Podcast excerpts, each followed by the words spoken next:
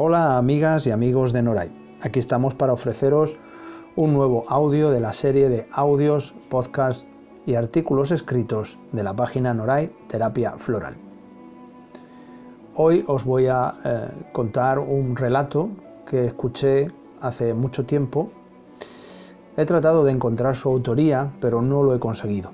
La versión que os ofrezco está imaginada y elaborada por mí, también hace bastante tiempo, y contiene la enseñanza que recuerdo de aquella historia.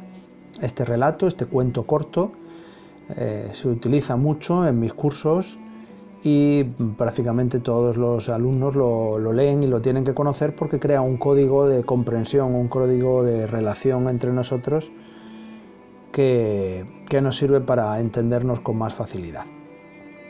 Este cuento, este relato dice así.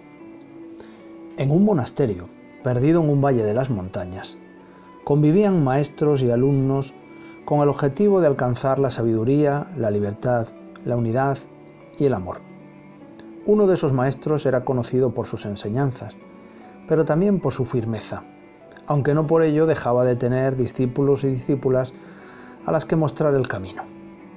Un día llevó a sus alumnos y alumnas a un rincón del patio. En el lado opuesto al lugar que ocupaba un majestuoso ciprés desde la fundación del monasterio, casi 300 años atrás. Todos juntos se sentaron mirando hacia el ciprés y el maestro les dijo lo siguiente. No os levantaréis hasta que alguien me diga qué hace el ciprés en el patio.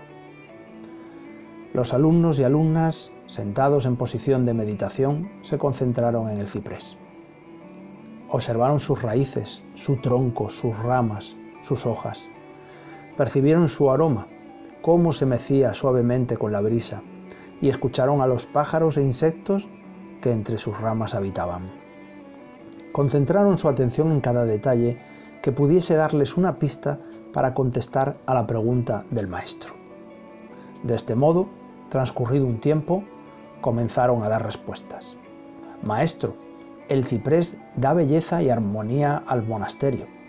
No, decía el maestro. Maestro, el ciprés aporta sombra y frescor. No, volví a repetir. Maestro, el ciprés crea un ecosistema para los pájaros y los insectos.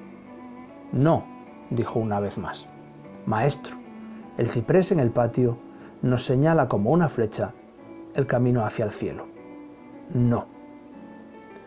De este modo, uno a uno, los alumnos y alumnas iban dando sus respuestas y una a una el maestro iba descartándolas con un lacónico no.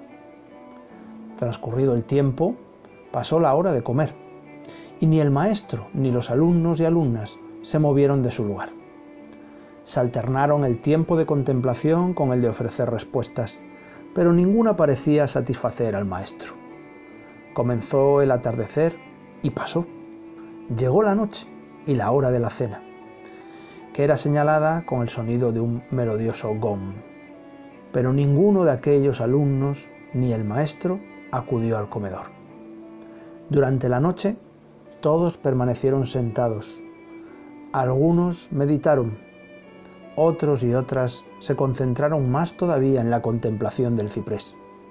Ahora, a la luz de la luna, pero ninguno de ellos dio con la respuesta que el maestro quería. Al amanecer, cuando el cansancio ya había hecho mella en los ánimos y en los cuerpos de alumnos y alumnas, el maestro les preguntó de nuevo, ¿habéis encontrado la respuesta a la pregunta de qué hace el ciprés en el patio? Todos ellos habían dado decenas de respuestas, ya no les quedaba nada que imaginar ni decir. Negaron con la cabeza. Entonces el maestro se colocó frente a ellos y les dijo, el ciprés en el patio es. Y todos sus alumnos y alumnas en ese momento comprendieron que habían estado buscando la respuesta en el lugar equivocado, pues no era la mente la que tenía que buscar la explicación lógica, la que debía encontrarlo era la conciencia, que acepta sin necesidad de lógica alguna. El ciprés en el patio es. Amigos, amigas, Espero que este bonito cuento que tanto utilizamos en los cursos os haya gustado y os haya eh, favorecido alguna comprensión. Podéis escuchar los demás audios de Noray Terapia Floral, mirar eh, los artículos escritos y las formaciones que ofrecemos. Y recordad, conocimiento no es igual a sabiduría. El conocimiento, como habéis visto en el cuento, da muchas explicaciones lógicas. La sabiduría comprende la esencia de las cosas. Muchas gracias y nos vemos pronto.